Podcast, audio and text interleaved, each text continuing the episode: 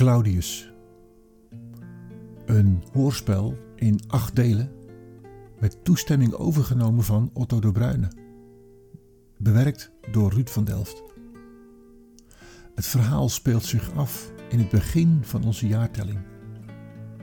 Een legeraanvoerder kijkt terug op zijn leven en concludeert dat vergeving een grondhouding is om te kunnen leven. Dit verhaal had in de Bijbel kunnen staan. Vandaag deel 5. Het bezoek.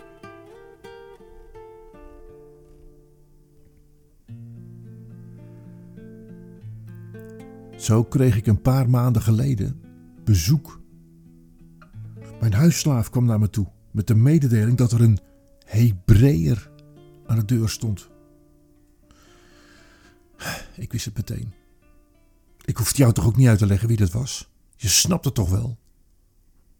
En ik vertelde mijn huisslaaf dat hij hem binnen moest laten.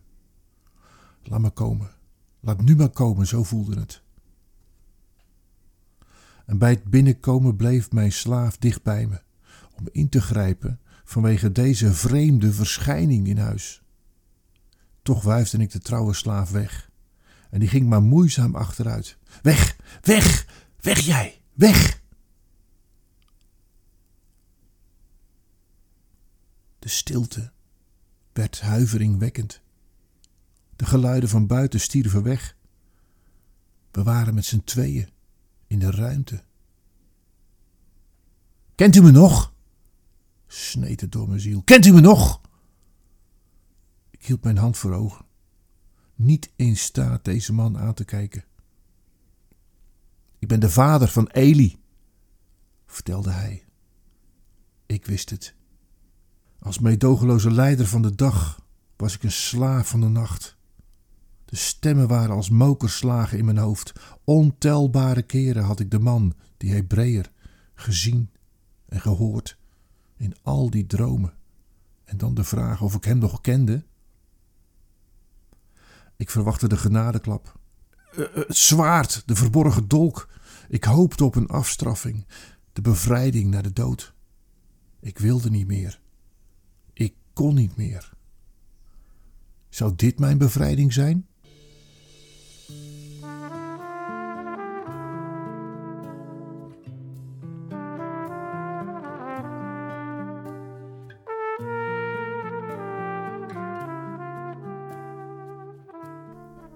De Hebreeër begon te vertellen.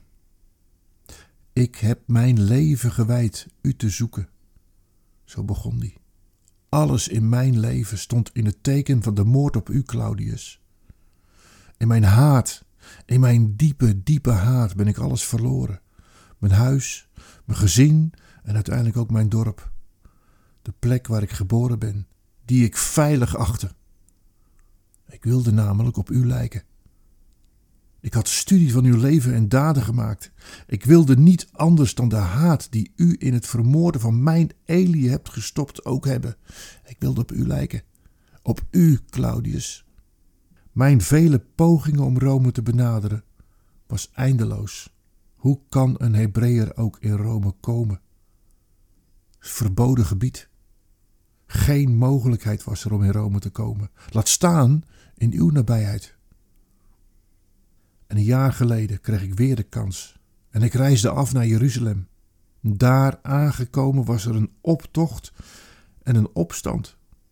Daar zou een Jezus van Nazareth worden gekruisigd. En het drong tot mij door, Claudius, dat hij, die Jezus, de persoon die daar stond, uiteindelijk de reden was van de dood van mijn zoon. Hij had die vreselijke moordpartij overleefd. Hij was gewaarschuwd. En het gevolg is nergens meer te lezen. Niemand heeft het er meer over. En omdat ik merkte dat hij de reden van de dood van mijn zoon was, staakte ik mijn zoektocht naar u en begon mij te bemoeien met die man, die Jezus. Hij werd voorgeleid bij Pontius Pilatus. Die wist niet wat hij met die man aan moest en hij stuurde hem door naar Herodes. Die twee zijn vanaf die tijd vrienden geworden. En ik stond daar, aan de grond genageld. Uiteindelijk weer terug bij Pontius Pilatus werd het volk erbij betrokken. Het opgezweepte volk schreeuwde, schreeuwde zonder twijfel: kruisig hem, kruisig hem. En ineens zag ik ook de oplossing voor ogen. Ik begon mee te schreeuwen naar die Pilatus. Ik schreeuwde de oplossing tot het pijn deed in mijn keel. Het loon voor hem die de reden was van de dood van mijn zoon, mijn Eli. En rondom, zo vertelde die Hebreeër mij verder, rondom begon de haat tot grote hoogte te komen. Het volk stond tanden knarsend en schuimbekkend te schreeuwen. Een geest van diepe kwaadheid had het overgenomen. Ik werd bang, maar schreeuwde des te harder. Kruisig de reden van de dood van mijn zoon. Mijn Eli moet gebroken worden. Uiteindelijk ging het Romeins bestuur akkoord. Hij zou worden gekruisigd. En met vreugde in mijn hart heb ik meegeholpen. Ik heb meegelopen en het volk, wat uit was op zijn bloed, heeft met afgrijzen de kruisiging meegemaakt.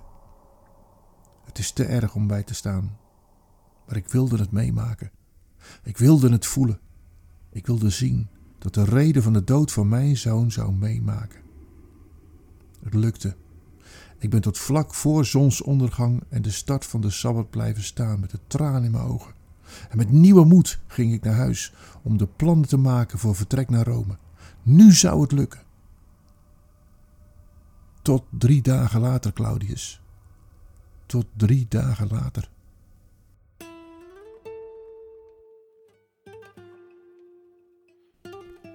Claudius. Een theatervoorstelling gemaakt door Otto de Bruyne, bewerkt door Ruud van Delft. De muziek is van gospelkoor Tin Speranza van hun cd Thanks Be to Our God, een versie van Psalmen voor nu.